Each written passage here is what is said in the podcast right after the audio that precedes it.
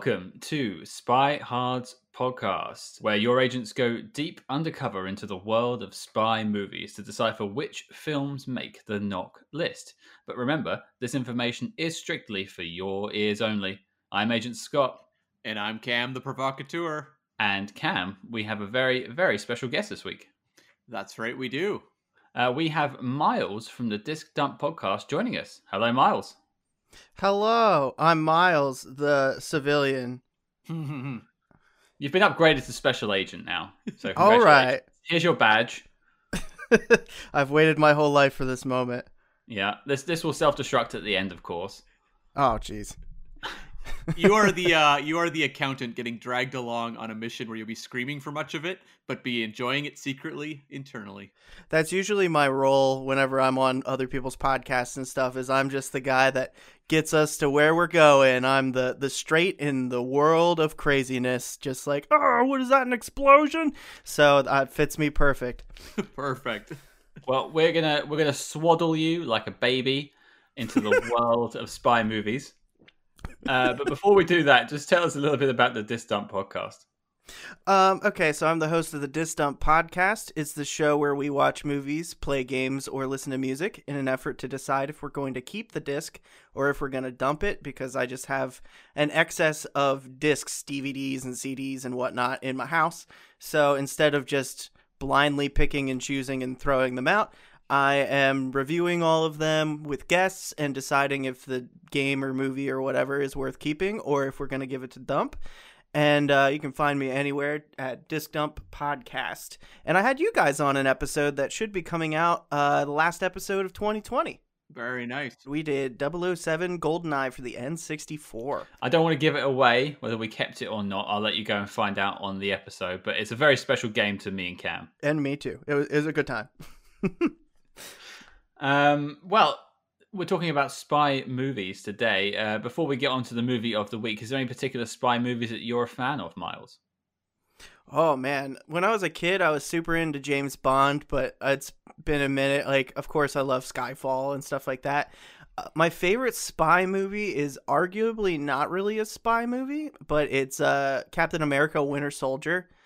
That movie is rad and it, it has all of the signs of espionage and stuff so i would consider it a spy movie do you guys consider that one a spy movie It is definitely on our list of movies to cover. hell yeah I mean, if we can get away with covering Men in Black 3, yeah I think we can do uh, The Winter Soldier.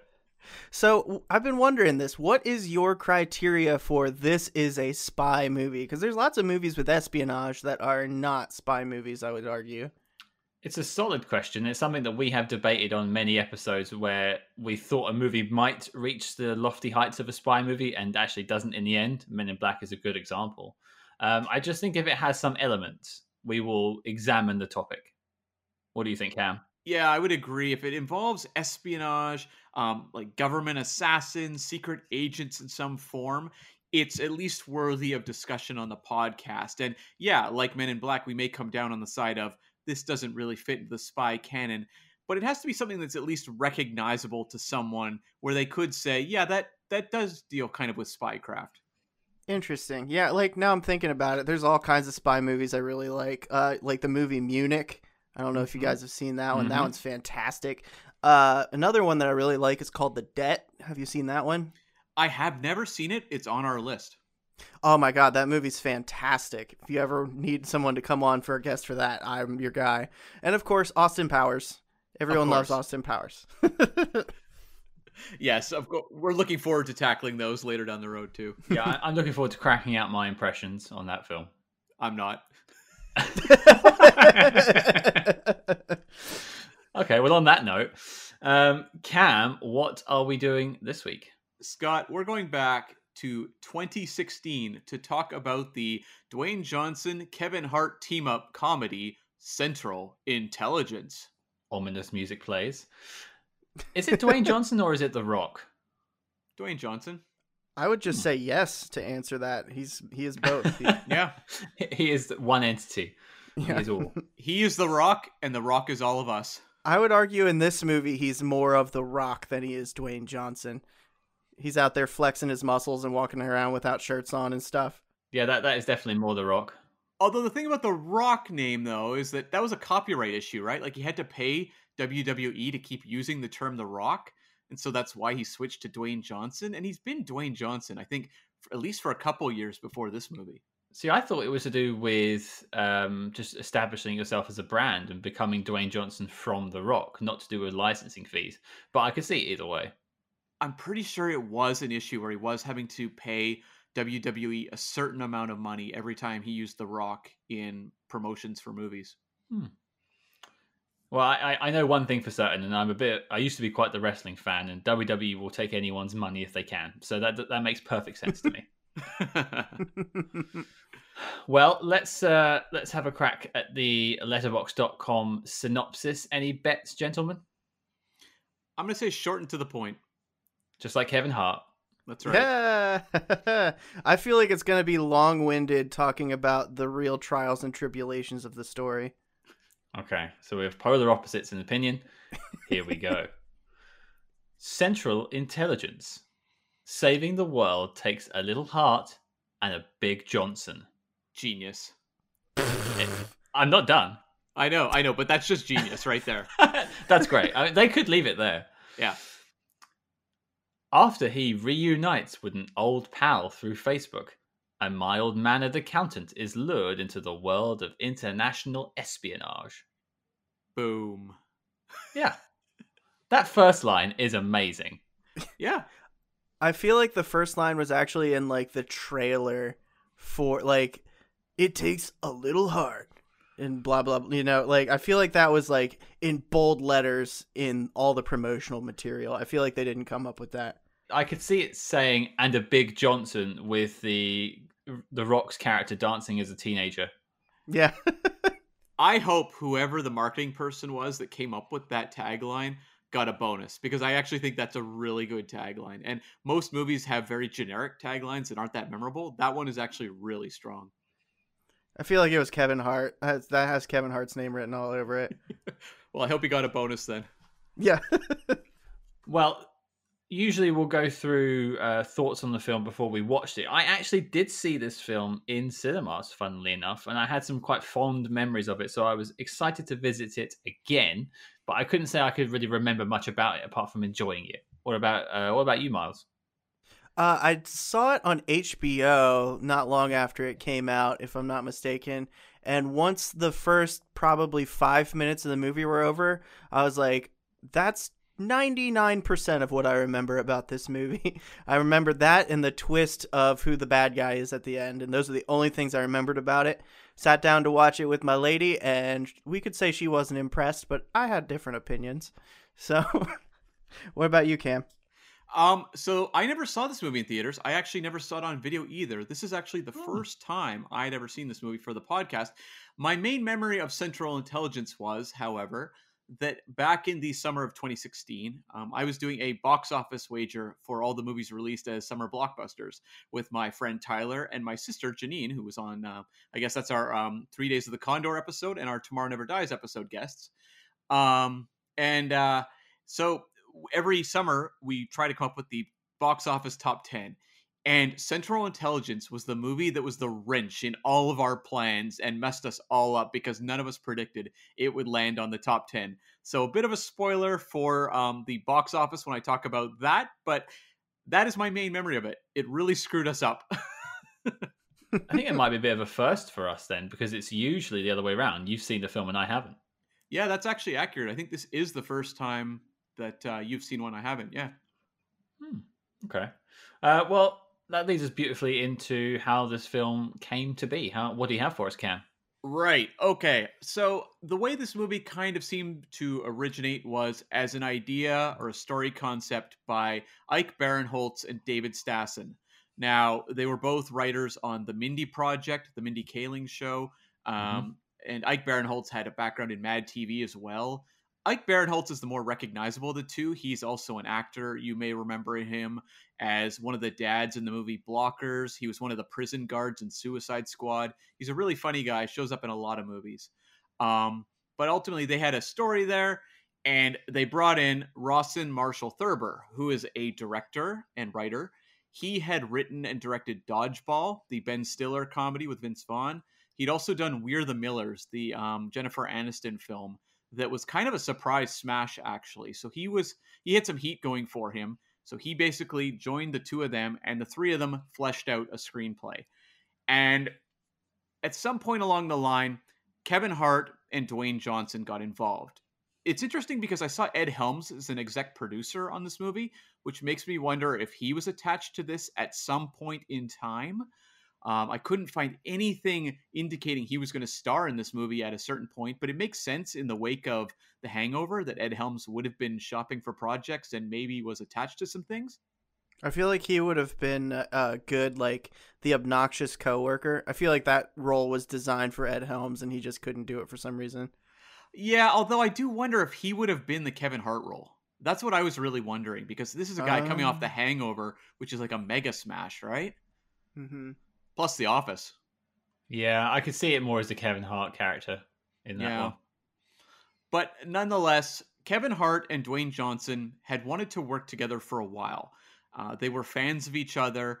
Um, I think it was uh, Dwayne Johnson said he was a big fan of Kevin Hart's social media presence, which I'm like, that is the most 2000s thing to say ever.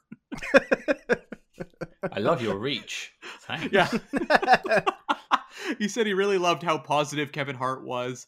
And that's kind of the Rocks brand as well. So, mm. um, the two of them, I guess, met backstage at the Teen Choice Awards one year. These are not the sort of anecdotes I get to throw out when I'm talking about Hitchcock films, so I'm really appreciating this. Old Alfie hanging around the back of the Teen Choice Awards. That's a that's a different image altogether.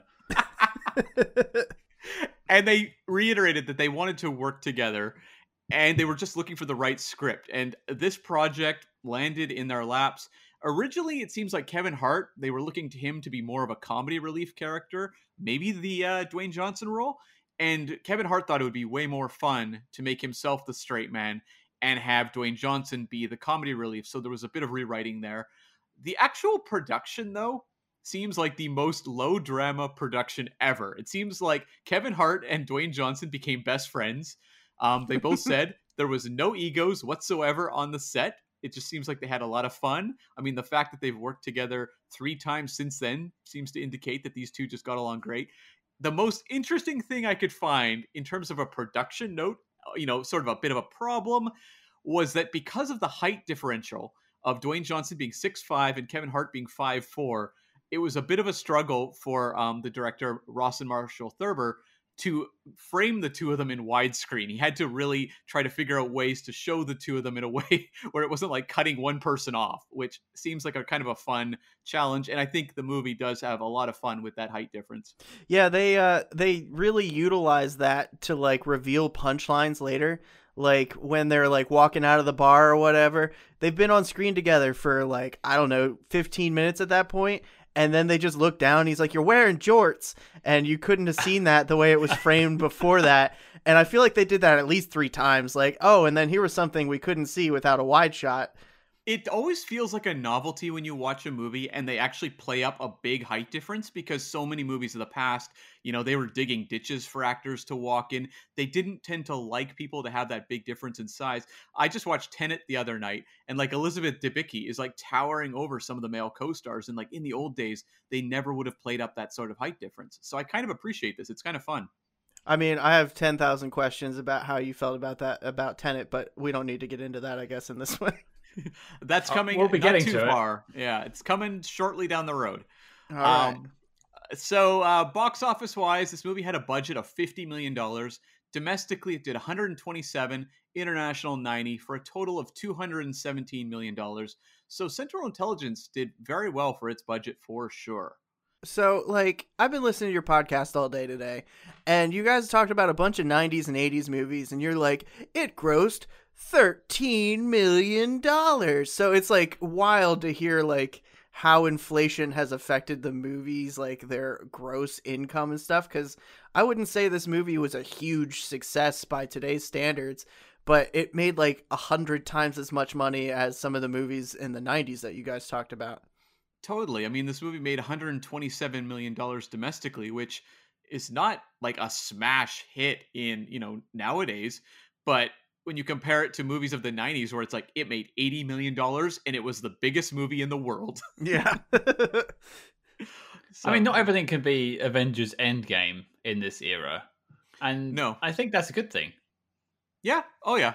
But I, I don't know that um, a lot of studios agree with you, Scott. I think uh, they want all of their movies to be Avengers Endgame. Just want to hear that cha-ching, cha-ching. Yeah. And um, so the the top box office for that year worldwide, number one was Captain America: Civil War with 1.2 billion dollars. Number two was Rogue One: A Star Wars Story, and number three was Finding Dory. Notably, all Disney films. Whoa. Yeah, you're right. Yeah, I've never seen Finding Dory.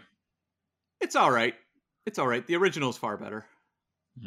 Yeah, I've never seen it either, but I saw the other ones. I like Rogue One a lot. That's kind of like a space spy movie. It is. There is some definite spy elements. I guess we'll have to debate that one, Scott, whether Rogue One applies to the Spy Hard's, you know, future lists. I mean, it could be our only opportunity to go to space, except for Moonraker, of course. Of course. Although, do you ever need to go back to space after Moonraker? That's the real question.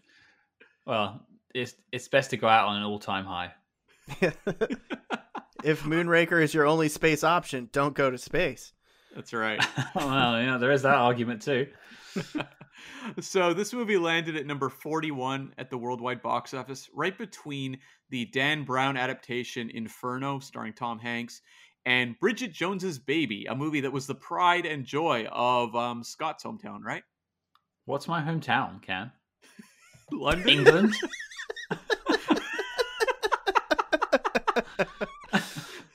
where do you where do you think I'm from? well, I just assumed Bridget Jones is like the toast of the town there. What town?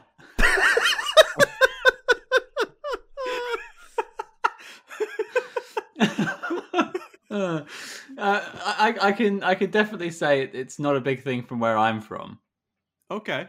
wherever that may be. Those um, Bridget Jones movies did really, really well overseas, so I just assumed that they were a bigger deal there.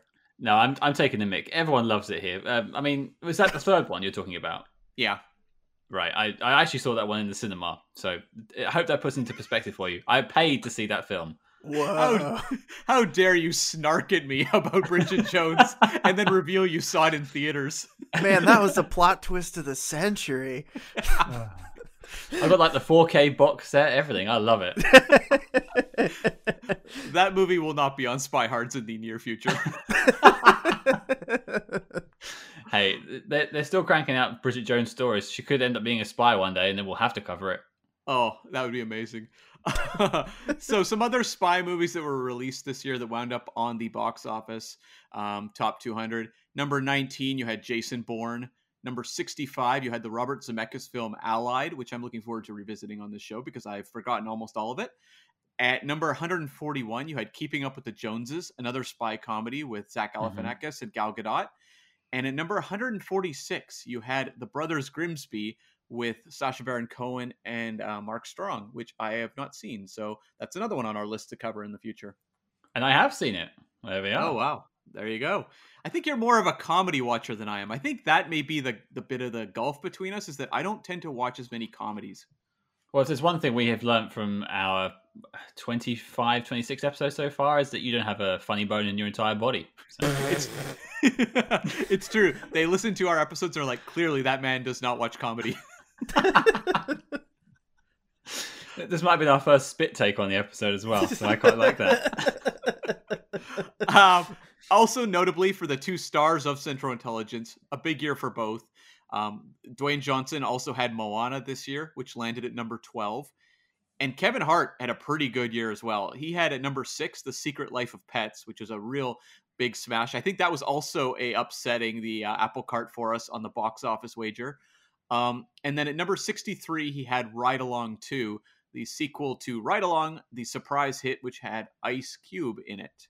Hmm. So there you go. Um, this movie, despite not being a, you know, it wasn't like a mega smash, but it was a surprise hit, bit of a sleeper hit that uh, Rawson Marshall Thurber did brainstorm a sequel idea he thought could be really fun, but he said since he doesn't think it'll ever happen because Dwayne Johnson is booked up until about the year 2063. So there you have it. Sorry, fans. Wasn't 2016 the year that Dwayne the Rock Johnson was the top paid actor in the world for a whole year?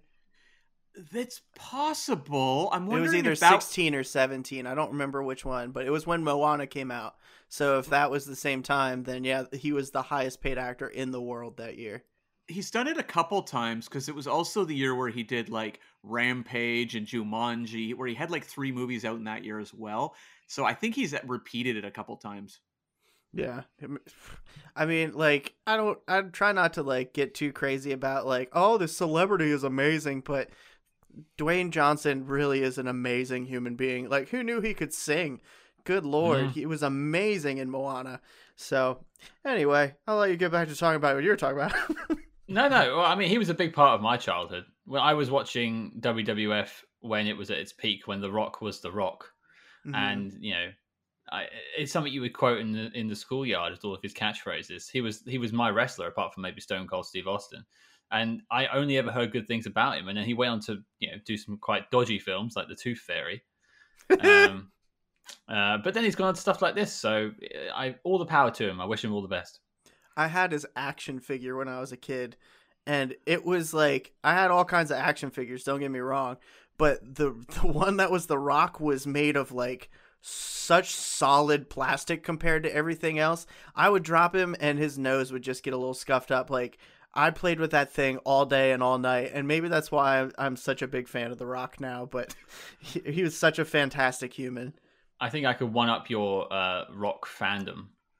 I'm sure you I- can. Yeah. I, I, I well, well, um, I, I had, I had the Wyclef Jean and Dwayne the Rock Johnson uh, CD single. It doesn't matter. What? I purchased this. I didn't know such a thing existed. Oh, it, it's a real thing. Dwayne the Rock Johnson and Wyclef Jean released a single, and I think it charted quite high in America. It did. I think it was kind of a hit year. Yeah. I have never heard of this. I immediately am going to check this after this podcast. It doesn't matter. It doesn't matter. well, uh, Cam, do you have anything else for us on uh, Central Intelligence? No, that's about all there is. It was a you know one of those projects that there's not a lot on behind the scenes stuff. We should note though that you know Kevin Hart and Dwayne Johnson obviously loved working together and did the two Jumanji films as well as Kevin Hart appeared in Hobbs and Shaw um, a couple years ago. So uh, I wouldn't be surprised if these two continue to work together. They've kind of become our Robert Redford, Paul Newman, or um, maybe some. I'm trying to remember a comedy duo from the past who always got together as well. It just seems like these two have a lot in common. They're Hope, I guess, Hope and Crosby. I don't know who any of those people are. I don't know who those said. people are. Really, Paul Newman and Robert Redford. You're not familiar with them? I Well, know I know Robert, Robert Redford Redford. He's in. He's in Captain America: Winter Soldier. Listeners, Cam is showing his potential age at this point, and or, Well- or we're showing our age potentially being too young. Me and Miles here are, uh, you know, just about out of preschool. Well, Yeah. you know, I'm I'm glad you actually brought up the age thing because when you two were talking about the uh, you know Dwayne Johnson slash The Rock, he had like no impact on me whatsoever. I was in my 20s, I guess, or at least late teens when he really broke through, and I didn't really pay any attention to him whatsoever until probably The Mummy Returns, where he showed up as the Scorpion King, however briefly, and that was more or less my introduction to the man. So yeah, I don't have like the nostalgia or kind of the background in terms of really recognizing this guy on his way up. That was his first film role, though, wasn't it?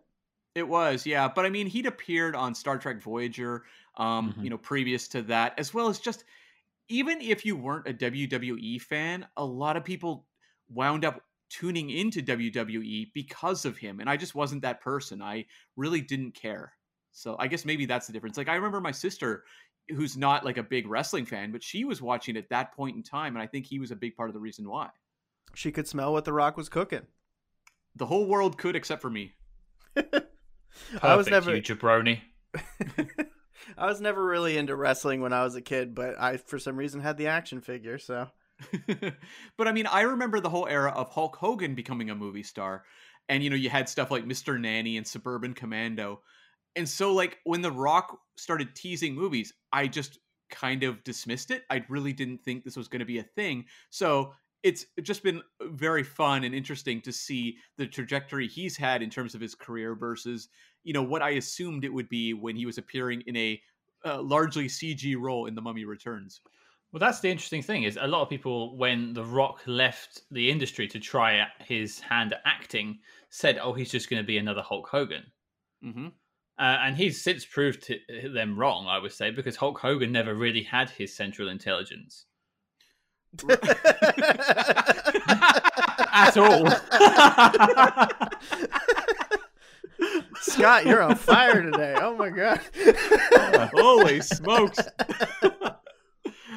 no, but you can see you can see in an actor like John Cena that he is very much trying to follow in the Rock's footsteps and seems to be succeeding very largely too. He may not have Dwayne Johnson level popularity yet, but he's definitely become very respected in the industry in a way that Hulk Hogan, who came before them, didn't. I don't know. He's like doing all this Nickelodeon business that I, I don't particularly respect myself. He does look a lot like Ernest. He'd better take up that role. Do you guys have Ernest?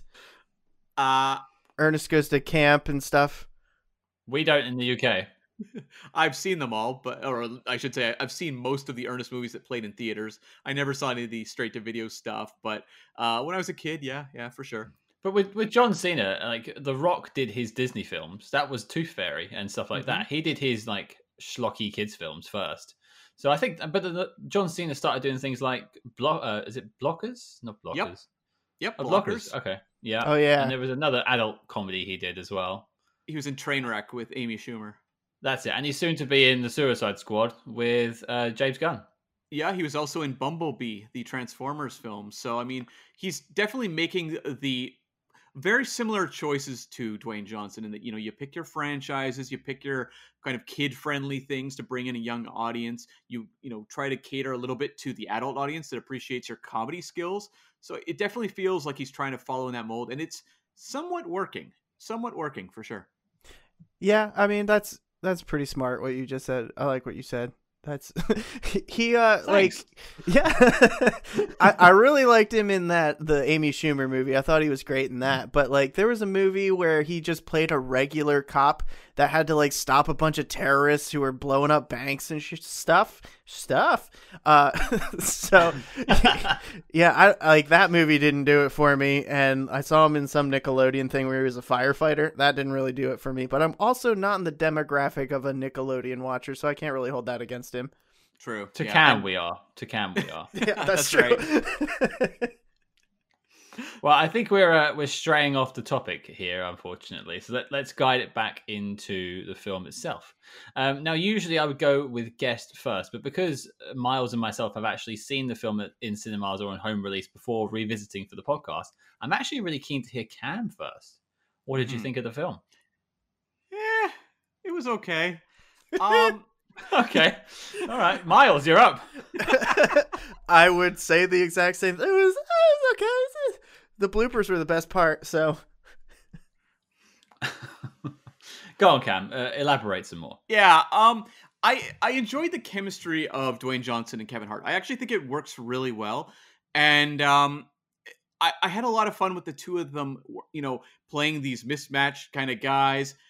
But to me, this has a lot of the problems I have with a number of comedies where it feels like it's only half written, and a lot of it is just like, okay, guys, vamp, vamp, come up with something. And I think this kind of I mean, I'm a big fan of the Judd Apatow films. I think they're also to blame for this, and that a lot of filmmakers, since those movies, you know, struck so big, starting with 40 Year Old Virgin, they said, well, improv is the key. So just get these actors to vamp, and you'll have great comic gold. But I think it takes more discipline than that, and I think Judd Apatow knows how to steer that and mix it really well with very strong storytelling. Whereas, like, I find a lot of movies just kind of stop dead and it's like, okay, try and say something funny. And you see a lot of actors just kind of floundering. And this wasn't a, you know, like toxic example of it where I'm just like, this is unbearable. It's just that it never felt like it hit the comedic heights it should. Um, and the storytelling was very basic stuff that, I mean, I predicted pretty much the ending within about, I don't know, 20 minutes or something like that. Whatever, whatever the first tease of the ending came along, I figured it out. So I was kind of waiting just to get to the end point but it's the kind of thing where it's watchable because of the chemistry of the duo. The storytelling's just kind of flat. but I enjoyed watching these two play off each other. And I do think, you know, when I look at Jumanji, the first or the second, you really see how in a different type of role, you know, tackling those two characters in a different way, or those two actors, I should say, you can really get magic out of them. It just feels like this is kind of a dry run for the better work they would do later, but I enjoyed seeing their chemistry. So I'll say that much. What about you, Miles? I really do agree. Like, I feel like the chemistry that they had is what saved the movie. Um, I listened to your episode. I think it was about Jumpin' Jack Flash, and you guys were talking about how it was basically like Whoopi Goldberg, please save the movie. You can do it. And she she just like did her best to struggle through it. And I really you made up a whole bunch of really good points that like there were just moments in the movie where they took a break and they were like, "Okay, Kevin Hart, just do Kevin Hart things for a little while. We'll keep the camera rolling on you and we'll just take the best of the bits here." And the actual plot of the movie is it as shallow as a like so shallow. There's no depth to any of it except maybe the Rock's character. He's kind of cool because he's the only one who really develops a whole lot. But well, I guess Kevin Hart does too. But overall, the the movie itself, the plot wasn't great, but it was powered by the fact that Kevin Hart and the Rock are like buddies at this point. I, I guess it's my time to talk now then. Oh yeah, go ahead. It's your turn now.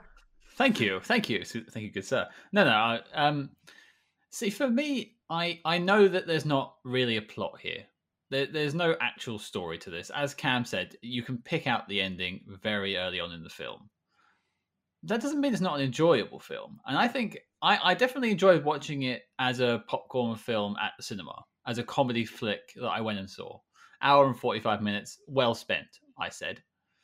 Um, and I think going back to it, it was fine. Now, as a spy film, it's a it's it's pretty blank. It's pretty uh, barren, wouldn't you say?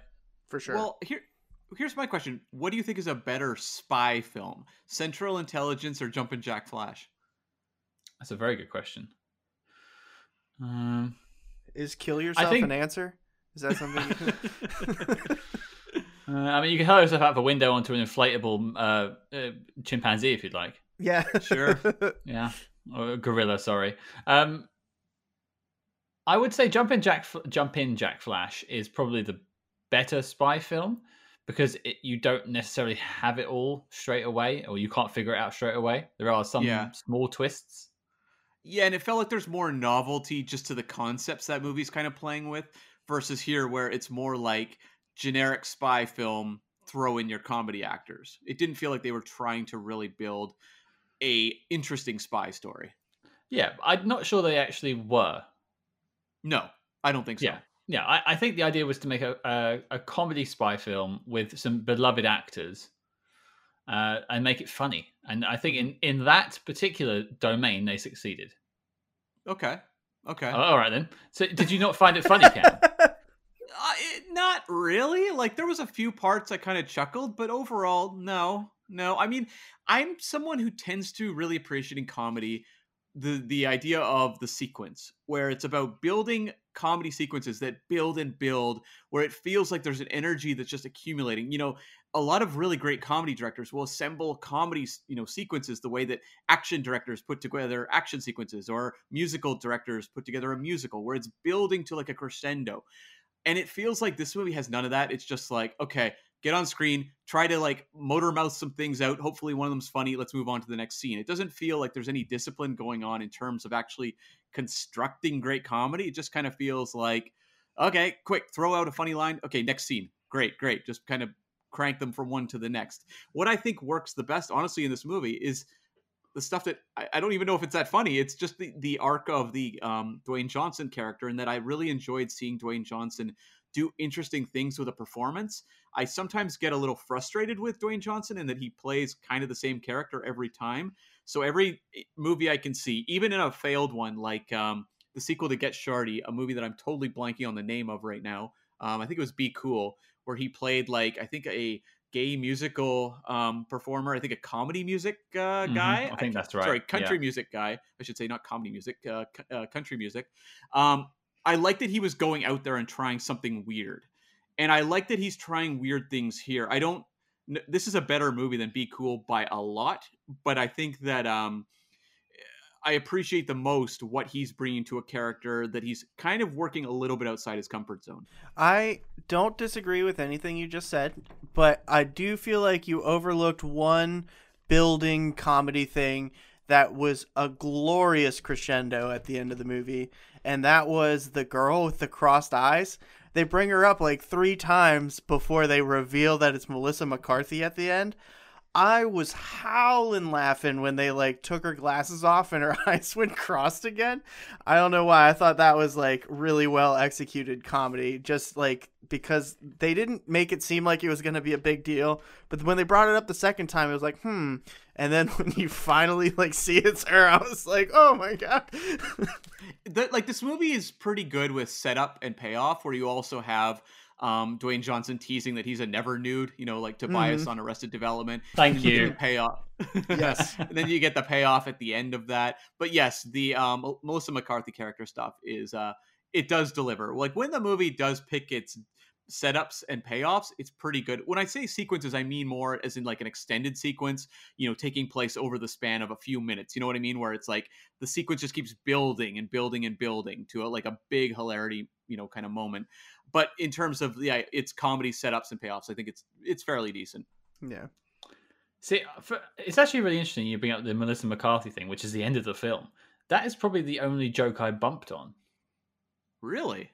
Yeah, I just felt like they built up this character having two lazy eyes. And then she takes her glasses off and then all the eyes go in. And I just thought, oh, hey, we're taking the mickey out of someone who has a disability. Oh. Uh, Well, this movie wants to have its cake and eat it too, because we could talk about the Dwayne Johnson character. Yeah. Right, at the, right at the start of the movie, we see he's quite overweight in his teenage years, Mhm. and there's a sequence of him dancing nude in the shower, and the movie wants you to laugh at this character's physique. Like it is very much going out of its way to project it as funny. And then there's a scene where he's horribly bullied, like thrown in front of the entire class nude, and they want you to feel really bad for this character. Like this is the worst moment of his life, and they want you to understand that. And the Kevin Hart character is acknowledging this. He recognizes how serious it is. And then it cuts to a joke of Dwayne Johnson walking away, and then the camera just like focuses kind of on his butt again. Like, isn't this hilarious? Look at The Rock. And it's like, uh, guys, you, you're going back and forth here. Like, it's tonally not making any sense. No, like what kind of sociopaths would laugh at both of those moments? Like, I don't know. All the kids, like, even if someone did that in my high school when we all had our unde- underdeveloped brains and we were all dumb and made fun of everything, if someone got thrown naked on the floor and slid across dick side down on the floor, like nobody would be like, haha, that's hilarious. You would have people looking to each other, going like, "Oh my god, like what's going to happen? Like something serious is about to happen." Um, it, it would not be everyone pointing and laughing in unison, which is like really ridiculous. Yeah. This is one of the things I had somewhat of an issue with because I myself was a, a rather overweight teenager with uh, body issues, as it were. So I kind of saw it. fr I understood the Rock's perspective on this one, which is not a, a sentence I can often say. but um, yeah, it really isn't. It really isn't. But um, I just thought, like, first of all, that crowd wouldn't really laugh at him. But then we're, we're poking fun at someone who is just having a nice time, and like, I just don't, I don't think it takes it that that part of it seriously. It wants to use the joke of him being overweight, but then make you feel sorry for him, like Cam said. And I don't think you are allowed to have your cake and eat it on this sort of thing. No, it's too sensitive an issue when you're talking about high school bullying and body image stuff. Like, it's like, okay, like, I get that this feels, in many ways, it feels like a remnant of the types of comedies we got years earlier where they would make those types of jokes. You know, I'm thinking more of that era of like the Nutty Professor Yeah. or, um, boy, there, there was like Shallow Hal. There was a few. Me, of them. There was myself, that and one- Irene, stuff like that. Yeah, Just Friends, the one with Ryan Reynolds Yeah. um they would do that kind of thing quite a bit but this is 2016 and it just feels kind of tone deaf especially when the camera's making cheap shots Yeah, I, I don't disagree, but at the same time, The Rock's face on a fat body was pretty funny the first time you lay eyes on it. Well, because you know what he looks like. like in reality. Yeah, I can see that. I can understand that joke. hmm i found it more disturbing looking like the cg was unsettling Do you know, I'm so glad you mentioned that. I wrote down, like, I now hate de aging, and I've just watched the end of The Mandalorian, season two. Yeah. No spoilers, of course, but I, I thought I hated de aging from that, but uh, I hate it even more now. Although this wasn't de aging, this was more body swapping, right? Because they were putting the Rock's face, I think, on someone else. They de-aged Kevin Hart for sure, though.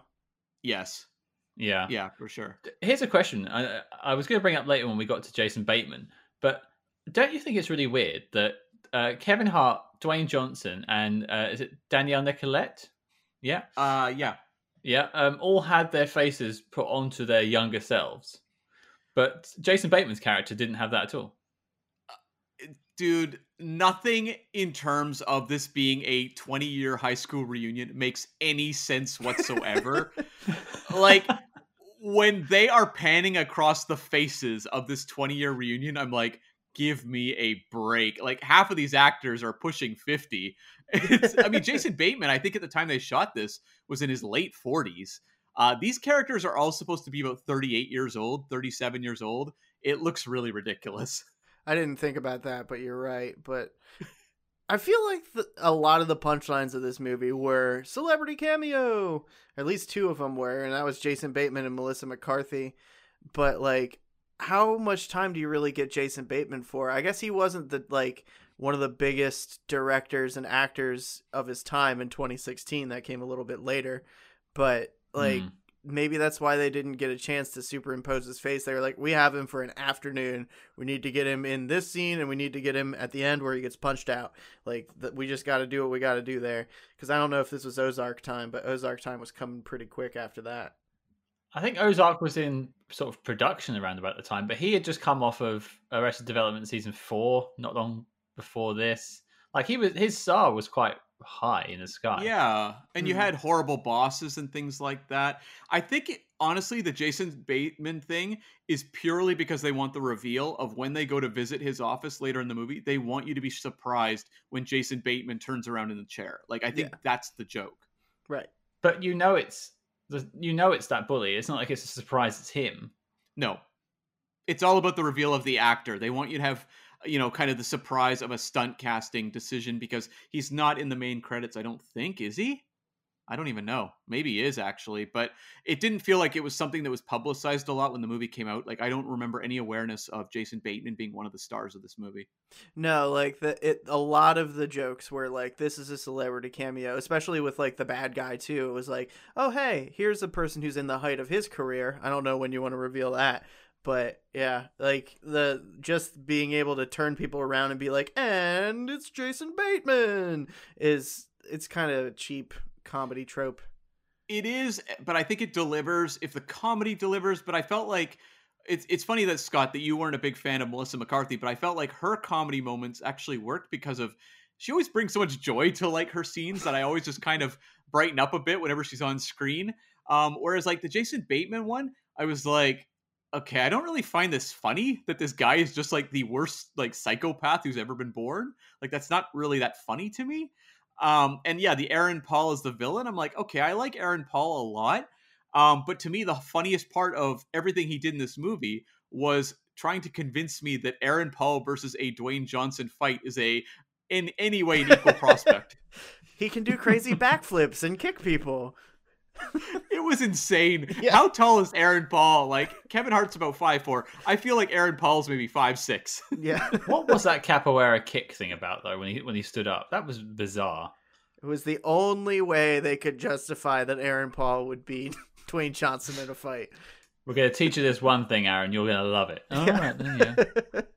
Sure thing, bitch. yeah, and this movie's also weirdly like it has a lot of jokes that reference that reference sort of the work of the actors because you have Aaron Paul, yeah, doing the bitch line, which is very Breaking Bad. Mhm. Um, you also have a really weird one where Kevin Hart calls um, Dwayne Johnson Hercules. yeah, that was funny. yeah, Yeah, Dwayne Johnson was in a movie called Hercules like two years earlier that was directed by disgraced the toxic Hollywood presence Brett Ratner. And it's like, we, what a weird way to congratulate Hercules, a movie that no one liked and no one saw. I mean, I saw it, but the biggest one of what you're talking about, like making references to the actors, was actually Dwayne the Rock Johnson because they gave him a fanny pack. Did you ever see the pictures of Dwayne Johnson in high school?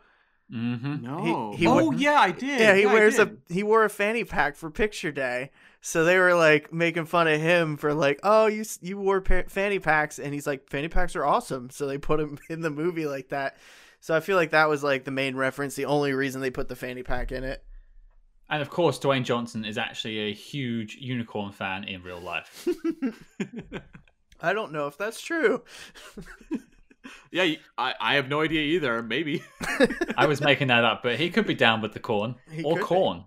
Oh, maybe uh maybe Dwayne Johnson is a unicorn. Like that's just it. He's such a unique personality that he is the unicorn himself. So it makes sense to have a character that's obsessed with unicorns. you're getting too deep with it, but you're also right about that. But you're getting too deep with it.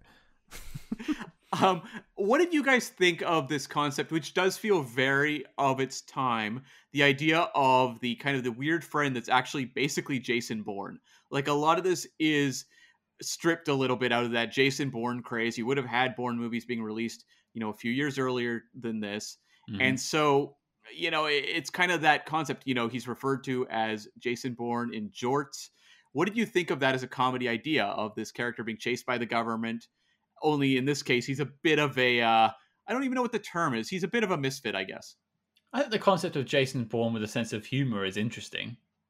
hmm I don't think this film does anything with that concept. Uh, but I, I think it's something that could have been done better by another film. Yeah. Uh, yeah. The uh like I did like that he was like a stalker obsessed with Kevin Hart. I thought that was pretty cute. But as far as him being like a super spy who's also kind of a nincompoop, I feel like that didn't work super great.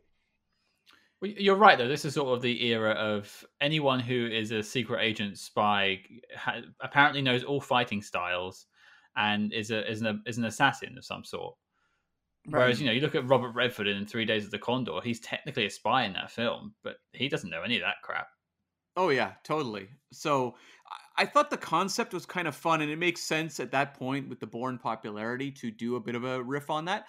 I just think it should have been a little tighter, and maybe I don't know, like maybe tried to work in some more bo- uh, Bourne tropes or something like that. I think it could have been fun for fans, but I, I also can't fault the film for just kind of playing it straight and doing something a little more, you know, boilerplate, just because they want to deliver comedy versus a spy film for people. I think that's fine. And I think if you look at the box office, most people are more than happy with that. So I can't argue with their success. Well, I would say that they do kind of have the the Bourne style flashback memory things. Yeah, that's true. That's true. Mhm. So do use that, but yeah, uh, Have you either of you guys seen Planes, Trains, and Automobiles? Many, many years ago. I can't say that I have. I got real vibes of that in this movie, where in that movie it's John Candy is kind of this hanger on to Steve Martin, and it's over the holidays. And what I liked about this movie was it had some similar vibes to that, where yes, the Dwayne Johnson character can be a little obnoxious, but there's never a mean spiritedness to Kevin uh, Hart's reactions to him. And that you buy the friendship and kind of the growing warmth between them, even if we ourselves look at the Dwayne Johnson character or the John Candy character in the case of Planes, Trains, and Automobiles, and kind of go like, "Boy, that guy is kind of annoying." But I like that the uh, that the warmth of the characters it does come across to the audience.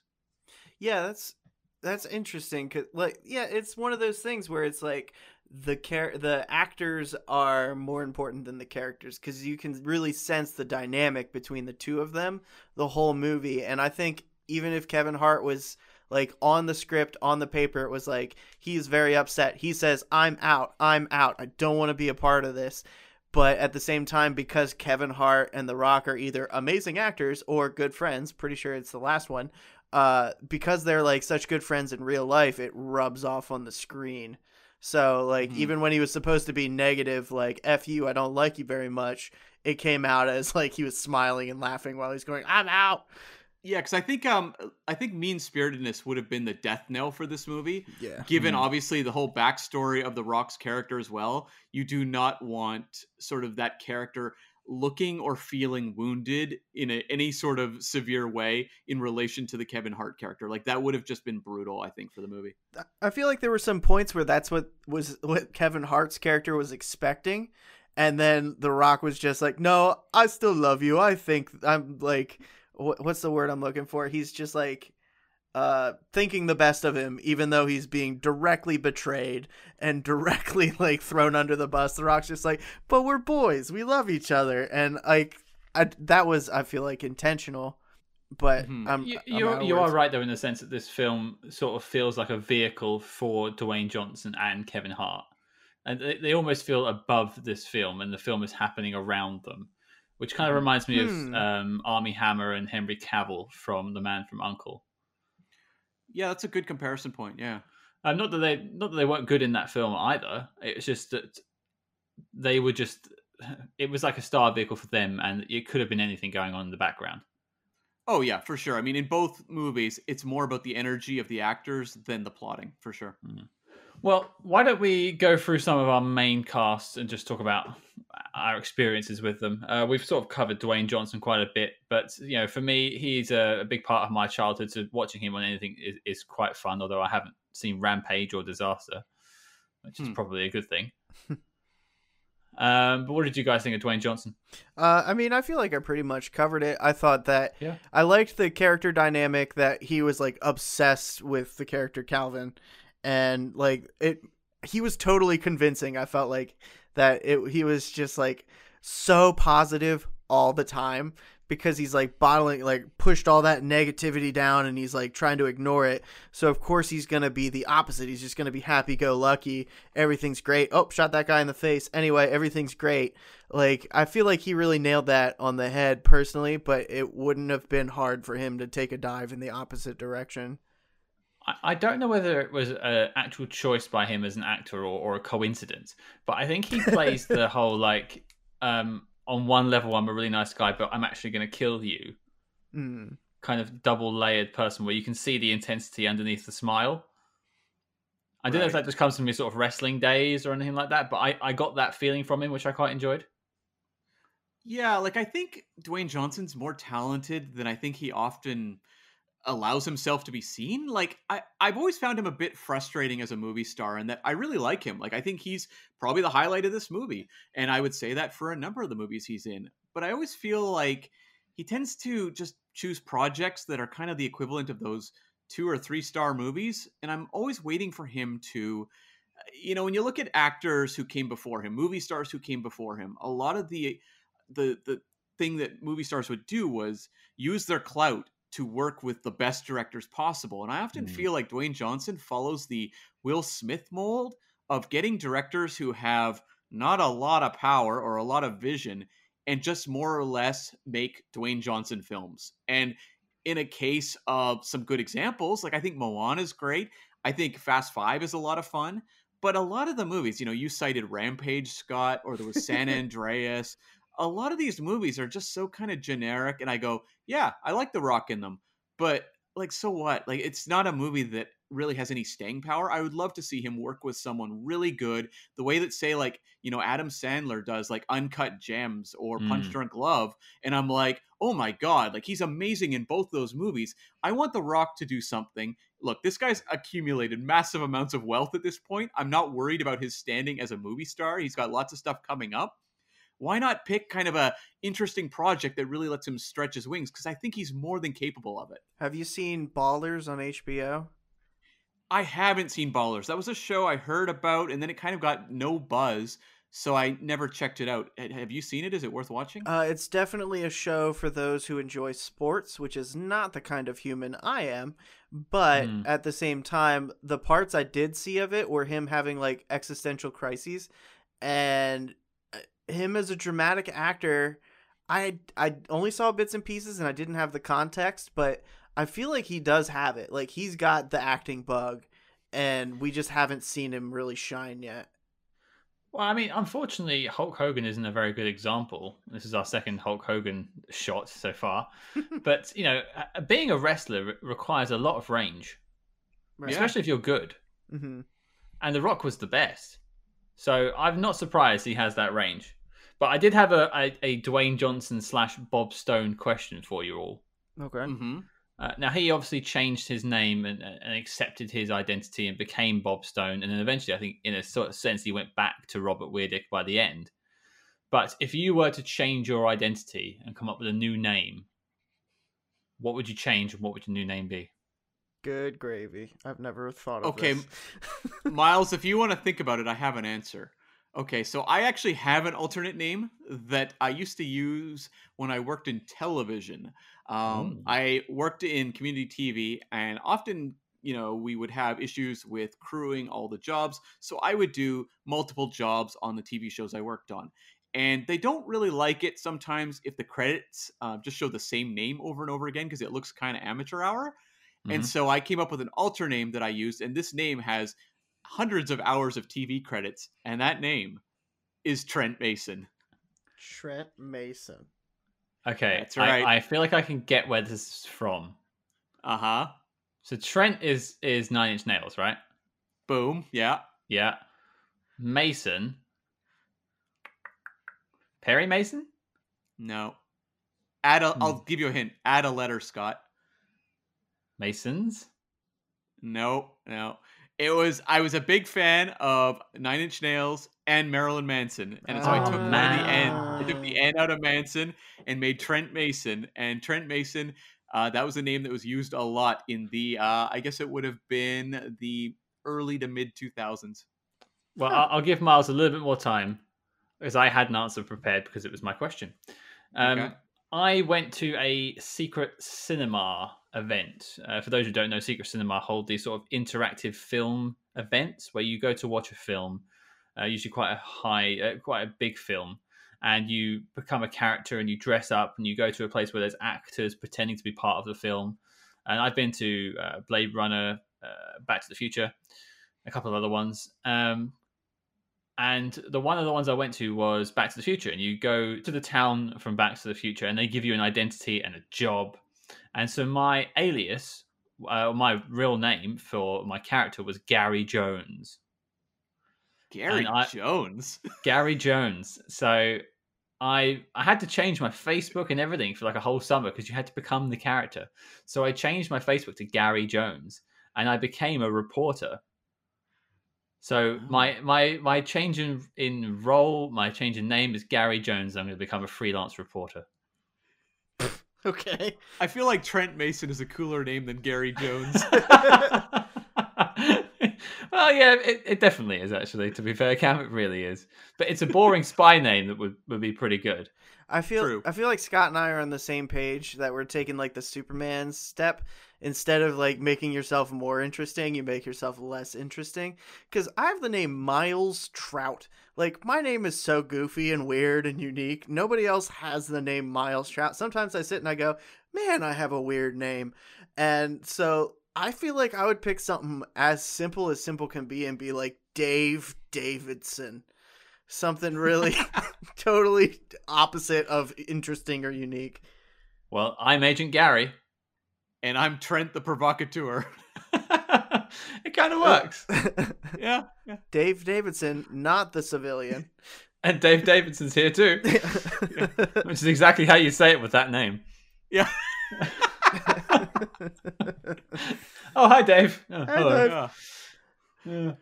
Um, okay, well, I think we've got Dwayne the Rock Johnson there covered. Kevin Hart, of course, is in this film, and again, it does feel like a vehicle for him. I wasn't really familiar with his comedy. I'm not really seen his stand up. Either of you have you seen his stand up at all? Miles? I used to love Kevin Hart because his his big start was on YouTube. People started recording his sets and putting them on YouTube, and he just got huge, huge, huge. And like before, Hmm. so there's like different levels of comedy. Like there's ground level, like okay, so you're learning how to do stand up comedy, and then there's theaters, which is this sweet zone of like doesn't appeal to everybody, but is fantastic for the people who are legit fans and that's kind of where I dropped off from Kevin Hart because once you get to like stadium level of comedy, all of your jokes have to appeal to everybody. And I feel Mhm. like that degrades comedy that you're no longer edgy or like pushing boundaries. Now you're just doing observations. So I feel like Kevin Hart used to be a lot more prolific as far as being a comedian, but it's when it comes to being an actor, it's probably best that as many people like you as possible. So, you know. Isn't that why Dave Chappelle kind of stepped away? That and the abuse from uh, Comedy Central, yeah. Yeah. Yeah. Um, for me, with Kevin Hart, I was aware of him Um, I'm not a big comedy person, as established, as also well well known on the podcast. Um, but uh, my main familiarity would be he would show up in kind of like cameos or bit parts or even appearances on award shows and things like that. And so like I knew he was funny, but a lot of the movies he made just didn't really they didn't draw me in and a lot of them got really really like brutal reviews, so I said, "Okay, I'm not going to sit through this."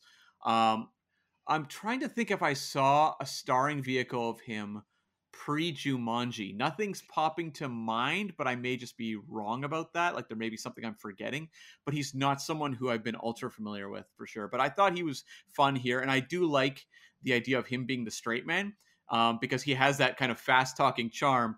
But to see him in a, the role of a character who's fast talking just to try to preserve normalcy, I think that's kind of fun versus mm-hmm. going, you know, in the crazy direction. Um, now, after you step down from the highs or height of Dwayne the Rock Johnson and Kevin Hart, then you start to get to the rest of the cast of the film, which has got some really great actors in there, but they don't really get a lot of time. Um, so reading through the IMDb, we got Amy Ryan first up, who's best known as Holly Flax from The Office. Yeah, I mean, I love Amy Ryan. Like, if you've seen uh, Gone Baby Gone, Ben Affleck's um, first film that he directed, She's amazing in that movie. She was nominated for an Oscar, and I feel wow. like they've never managed to deliver um, her material that really draws that out again. And I kind of was bummed to see her a little wasted here, but I like her. I don't know. It's not a funny character. It's kind of that in a comedy, you don't want to be the character who's just there to kind of fulfill a plot function without any punchlines, and that's kind of what she has here. She's the dude in every Jason Bourne film that gets outwitted by Jason Bourne. Oh my god, it's Jason Bourne. That guy. That's it. Yeah, but without like the big cool monologues that like Joan Allen or David Strathairn get. Like she just kind of fulfills her function and her job is to move the plot along, which is one of those like jobs as an actor. I, I guess her agents are probably like, do this. It's going to be probably a big hit. It's good for your career, but it's the sort of thing on paper you'd look at and be like, like, what am I digging into here? Yeah, I I feel like she's got Oh, well, I've seen her have comedy chops and other things, and you can kind of see that coming through in this film because she has some good one-liners, but I don't think they used her to her potential. Definitely no, definitely not. Uh, after that, we have Danielle Nicolet, who plays Maggie, who is Calvin Joyner's wife. Um, again, oh. another actress who really doesn't get to do anything in the film and is kind of uh, pigeonholed a little bit. Yeah, the women aren't written very well in this movie. They don't even like they can barely string together a sentence. Like they are super not important in the plot at all. I don't understand this character whatsoever. Like this character seems to be just living in blissful ignorance throughout the course of the movie, which is again not the character you want to really play in a movie because I don't understand anything going on with her. Like there's some sort of acknowledgement of like marital issues between her and Kevin Hart, but those marital issues are so vaguely related that I didn't really understand what they were. And so most of her material is scenes where you know Dwayne Johnson's trying to pull Kevin Hart into a situation. You know, there's the therapy session, which I thought was pretty funny, mm-hmm. but um, eh, but ultimately she just sits there with a wide-eyed look on her face and is clueless. And it doesn't make the character look very intelligent or proactive when they just have a blank look on their face for most of the movie and i'm sure she's directed to do that. I don't think it's the choice of the actor. It's just that this mm. character is is a nothing. Like there's nothing to this character whatsoever. It's a shame for 2016 that this is how uh, one of the female leads in a film is written. I feel like there's a lot of her on the cutting room floor. Like they definitely had more in mind for her, but then just Kevin Hart jiving made the plot in the movie just a little more palatable. So they cut out like the plot points where she was like, "I don't know, Calvin, this isn't cool," you know. Yeah, and it just feels like honestly, it's Dwayne Johnson and Kevin Hart and all the other characters are in the wake. Yeah. I mean, I can see an editor saying, "What does the what does the movie audience want to see more?" Dwayne the Rock Johnson saying, "Sexy as Dick" right now, or mm. Danielle Nicolet talking about her feelings or delving into the marital issues that are apparently an important part of this movie that were not that important. Mm-hmm. Uh, after that, we have Jason Bateman, who uh, now is most famous for his work in Ozark, which is a terrific show on Netflix. I recommend everyone watch it. Mhm. Um, I'm also a big fan of him from Arrested Development. What did you guys think of Jason Bateman in the film?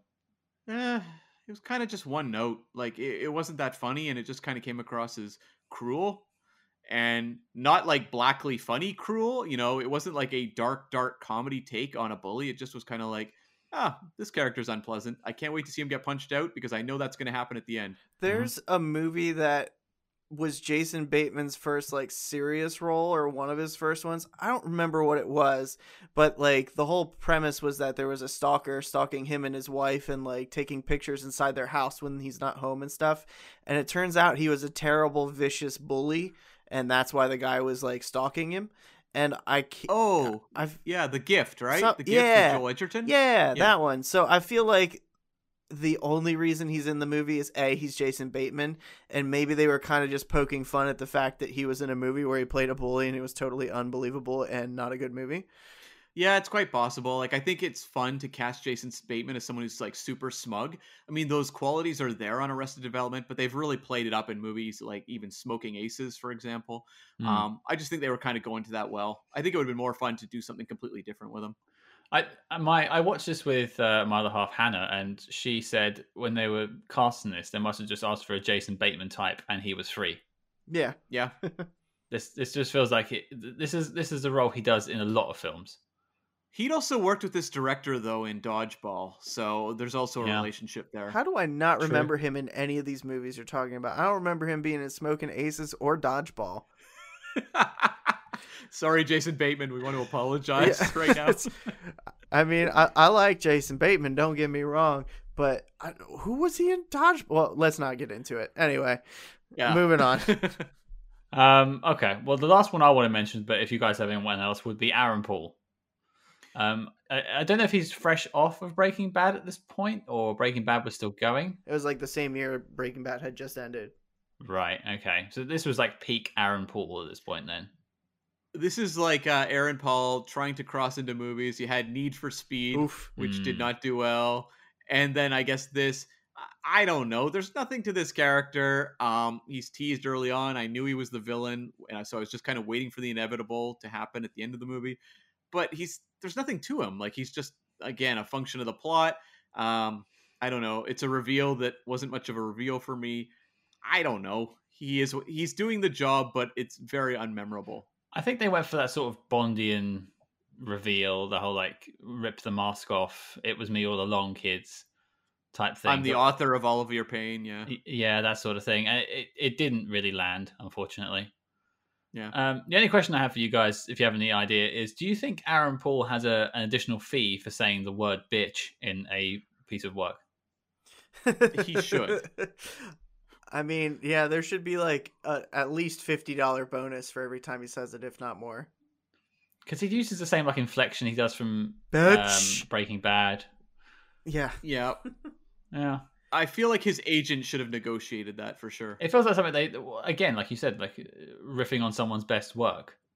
Mhm. It's exactly that. So yeah, but uh, it was nice to have a named uh, actor in it with some gravitas, I suppose. Yeah. Yeah. Uh, um, right. Well, that about wraps up the individual actors. I have a couple of final thoughts, but I'll throw it out to everyone else first. Miles, before we get to the knock list, you have anything else you want to mention about the film? Um. Oh, there was a celebrity cameo that I forgot about. That was hands down, without a doubt, the funniest part of the movie, and that was uh, Kumail Nanjiani showed up, Yes. and he was he had the cooler with the snake in it. Oh my god, I was laughing so hard. He is such a great comedy actor, and I mean that line, um, "I am made of questions right now," yeah, is one of the funniest lines in the film, and it's not given to the top two guys. I'm so glad you brought this one up, Miles. I was actually going to as well because I think he is probably the comedic highlight of this movie for me. Um, yeah, the full of questions bit was amazing. The screaming at the snake and then being like, "Oh no, I'm just kidding, I'm just kidding." That's Snake Gyllenhaal. Like I, I Kumail Nanjiani is one of those actors who I think is brilliant, and I'm just waiting for him to find that perfect comedy movie. I mean, The Big Sick is amazing, but like Yeah, that big mainstream hit. He's tried a couple, you know, you had the Lovebirds, there was uh Stuber. Neither of those really connected. I'm just waiting for him to really land because I think when you throw him in cameos in movies like this, he walks away like the MVP for sure. Like I thought he was he was amazing. I loved him. He uh he's gonna be a new Marvel hero. Did you guys hear about that? Yeah, Mhm. he's in the Eternals. Yeah. yeah. I'm very much looking forward to that movie because I think it could be very strange. It's gonna be weird. But uh It is. what I recognize Kumail from is uh A Silicon Valley, amazing show. But there was a show that it like failed as soon as they made a whole season of it. It, it was a game show called Bunk where it was like comedians on a game show and Kumail like he won his first round, went to the second round, and he ended up winning the whole show just because he's so dry and deadpan and like just the fact that he knew that cooler was his and he just kept messing messing with Kevin Hart was so like I don't know. I feel like that's his actual personality. It's exactly what he would do in real life, you know. It also feels like what we would do as people. Mhm. Like if you knew that was your lunch in there with your snake or your friend's snake, but some other guy was telling you it's a dick in the box, yeah, you would probably hear this guy out and see what nonsense he has to come up with first. yeah. Cam, do you have anything else to add?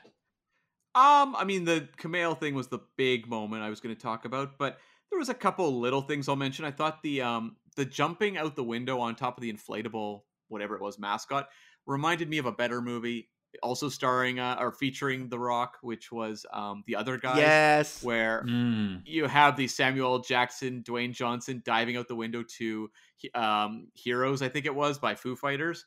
And um, that moment was amazing. And I remember my whole audience watching it. And I love the comedy of it where you're watching them head towards pavement, but everyone is just staring at the screen, waiting for something to happen. Yeah. and then be completely like bursting into a huge laugh um when they just smash on the pavement and i i feel like those types of moments are missing from this movie like those types of comedy moments that just surprise you like i wished for more surprise um other than that uh i don't know that there was too much i just i always find it a kind of a weird trope of movies and it's something I don't encounter a lot in my life. Maybe it does exist um, that other people can say. It just doesn't exist in my life, so I find it strange. Which is people who are like pushing forty who are obsessed with high school. I just don't. I don't really get it. We had this discussion uh, when we were watching the film together. If they had a high school reunion for the 20th anniversary, which would be in about four years for me, Yeah. I, I wouldn't go. Um. I already had mine. I didn't go. Yeah. Uh, COVID COVID ruined my ten year, and I had zero intention on going to that because all the people I care about, I'm friends with on Facebook. So Right. Yeah, I'm in the same boat. Like all my best friends from high school, I'm still friends with now and still hang out with. So like I've never really understood this whole like obsession with high school culture. I'm like, I don't know. Like I don't did nothing happen after that? I don't know. But I guess for some of these characters, no. But I always find that fascinating. And it's not reserved for this movie. It's something we see throughout, you know, a lot of comedy movies go to that trope and do that well a lot. mhm. I would say it's a very uh, Miles. You're the only American in the chat. It's definitely a very American thing from from our side of the pond because we don't really tend to have reunions. it's it's a big deal over here. The people who peaked in high school want to make a point to be like everybody get together like we used to, but at the same time, I, I think it's kind of like antiquated because everyone and when we can connect with anybody at any time it's different from in the 80s when like your friends went to different colleges and you wanted to see what they did with their lives. So i think overall that it's something that's probably going to die and stay dead with covid. I mean, honestly, who wants to go back and see their exes? Right. And the f- people that like bullied them or like or they bullied? Who wants to be reminded of all the really bad choices we made as teenagers?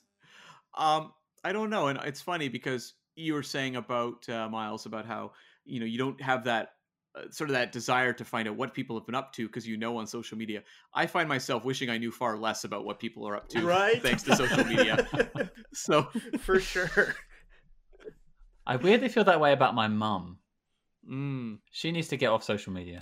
boomers Sorry, mum. that's a whole other podcast. yeah boomers aren't very good at social media so Yeah, it's universal Yeah, uh, um, okay, well, I had two little bits I'll throw out and then we'll ask the question. Um, firstly, is I do miss films having blooper reels at the end. yes Uh, I would agree with you, except I saw so many movies in the wake of. I don't remember when they became a big deal, but I remember them being a big deal, and a lot of the blooper reels were not funny at all. And Mhm. so I don't, I don't miss that. Um, but if they can deliver, sure, yeah, I'm all for it. It's, I always like fondly remember the liar liar one. That's a good one. Sure. Like yeah, when like that lady that shouts overactor at Jim Carrey and Yeah. it just gets me every time. This is what confirms that this was a lot of improv in this film. Is that in the credits you just see them improving. Yes. Yeah. You just take the the, the, the therapy session as an example where he's each like other. doing all these yeah, slapping each other. It's hilarious, but I imagine like the film crew must have had a nightmare with that. Yeah, they were like, take it seriously now, and they're like, oh, okay, we'll take it seriously now, and they just keep smacking each other. Guys, we've been here a week. Yeah. We have to film the chimpanzee scene next. Come on. um, which leads me beautifully onto my final point, and that is who did it better? Will Smith getting out of a pile of tubes or Kevin Hart getting out of an inflatable chimpanzee? Oh, that's an interesting question because honestly, the Kevin Hart getting out of the uh, inflatable chimpanzee didn't even strike me as that big of a moment. Like, I really didn't remember it. I didn't make a note of it at all. So I'm going to say that did it better because it didn't force me to wallow in suffering while I watched an actor flounder for a couple minutes. Is the first Um, reference Men in Black when he's climbing out of the guts or whatever? Oh no, you're right. It's Men in Black Two, Ah, okay. where um, Will Smith is is he's fighting those giant heads, isn't he? The floating heads. Oh, okay. I okay. think so. Yeah. Um, he spends about three minutes trying to get out of some plastic tubes. Yes. And and yet those three minutes feel like an eternity. Mm. So there you go, folks. Kevin Hart did it better. Yeah. Sorry, Will Yeah, Smith. he did. Don't at me. Um, but here we are. The question: Does Central Intelligence make the knock list? Miles, you're our guest. Go for it. Okay, so knock is that that's an acronym, yes? yes, that is the need to see official classics of the spy canon and by extension, the Spy Hards podcast. Hell no, it doesn't fall into that list. What? Why would that be on that list? It's a terrible movie. Oh, okay. Uh, so you, you say you're pretty firm on that one, then, by the sounds of it. yeah, I don't like it was just a silly movie. There's no one should remember this past this podcast. See it and then be done. Cam. Yeah, I'm in the same boat. It's a no for me. It's the sort of thing though, I can totally see someone sitting down and watching on like a Tuesday night or something and being like, "Hey, yeah, you know, I had kind of a lousy day. That kind of brought up my spirits a little bit." And then the next day, someone at work says, "Hey, did you watch anything last night?" And the person goes, "I don't think so." Got home and fell asleep, I think. It's, uh, Yeah, like I, I don't know. Oh, oh wait, may, maybe I did. I don't know. I can't remember, but I, yeah, yeah, I don't know. Um, no, it was totally fine. It was not painful in any way to sit through. It was not a Men in Black 2. It's just the kind of movie that I sit there and I enjoy the chemistry, as I said, between the two stars. But you know, I, I didn't see these movies in chronological order. Like if I'd seen this movie first, maybe I would have been like, oh, I really want to see the, these two reteam and do something even better. But I saw Jumanji: Welcome to the Jungle first, and I think they were way more fun in that movie. And I saw Jumanji 2 before this. I thought they were fun in that one, even if that movie is lesser. Um, this just kind of felt like the, you know, it's the warm up for better things to come. So, you know, it doesn't even make my um, Kevin uh, Hart, Dwayne Johnson knock list, much, less, much less my Spy Hards knock list. oh. Sorry, director dude. yeah. Mm. What about Uh, you, Scott? um, You're gonna be the wild card and be like, "This is the best movie I've ever seen." Uh, how did you know? Yeah. I just love actors rolling around in inflatable chimpanzees. What can I say? And like horrible, horrible face swapping stuff. No, uh, it's an easy one. This is what I would call personally a plain film. Yeah. Plain as in aeroplane, not plain as in beige. Although it is a bit plain too. Um, it's a perfectly watchable film you could watch on a plane to forget you're on a plane for two hours. right. But you- you're not supposed to take anything away from it. Like you- you're not supposed to watch Avengers Endgame on a plane because you can't see the screen. Whereas this film, you barely even need to see the screen. Right, like kind of like when I was flying home from Australia uh, many years ago, and I watched Along Came Polly. That's the sort of movie this is, where you're like, yeah, it, it passed two hours on a plane. Yep. Nothing bad. I'm not saying it's a bad film. It's funny. It's got great Mhm. actors in it, not necessarily used in good ways. But there's no way on earth this is making an knock list. So it's a definite no, from me. Yep, same. Samesies. So that's a three way no, and therefore Central Intelligence is not making the knock list. And the dossier on the film is complete and filed as classified. Cam, what are we doing next week? Well, Scott, we are going back to 1963 to hang out with Sean Connery in From Russia with Love.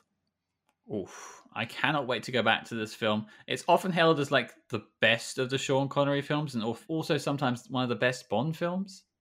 Yeah. But we let Doctor No into the knock so I'll be interested to see how this one holds up now. Yeah, me too. I'm looking forward to this. I've read the book um, in the past year, so I'm interested just to look at it through that lens, which I'd never been able to say before. Podcasts are my favorite. That was a terrible impression. Subscribe to Spy Hard. well, this is uh, in really poor taste. Yeah. So, uh, Miles, where can people find you and find out more about your podcast? Speaking of poor taste, yes, that actually is appropriate because it is full of poor taste and immature humor if you are interested. Uh, it's the Disc Dump Podcast. You can find it wherever you stream your podcasts. And we don't just talk about movies and games and stuff. Sometimes we play games where we like try drinks that don't look very good to see if they taste good and stuff like that. And we have one where uh, you guys got to play the game where we go on wish.com and try and identify objects by their description, which is usually pretty disgusting. So it's a lot of fun. Be sure to check me out, Disc Dump Podcast. I, I actually uh, had Cam in our Secret Santa for Christmas, and I used that Wish.com list as a as a helpful guide for our presents. yes, the uh, the present was escorted in by the authorities. and I was never heard from again. yeah. Well, thank you guys for having me. Thank you for joining us, Miles. It's been an absolute pleasure. My pleasure. Well, folks, your mission, should you choose to accept it, is to check out Miles and the Disc Dump podcast, and of course, check out From Russia with Love and watch it before next week's episode. Don't forget to follow us discreetly at Spyhards. That's S P Y H A R D S on Facebook, Twitter, and Instagram. But until next week, listeners, we'll see you on the other side.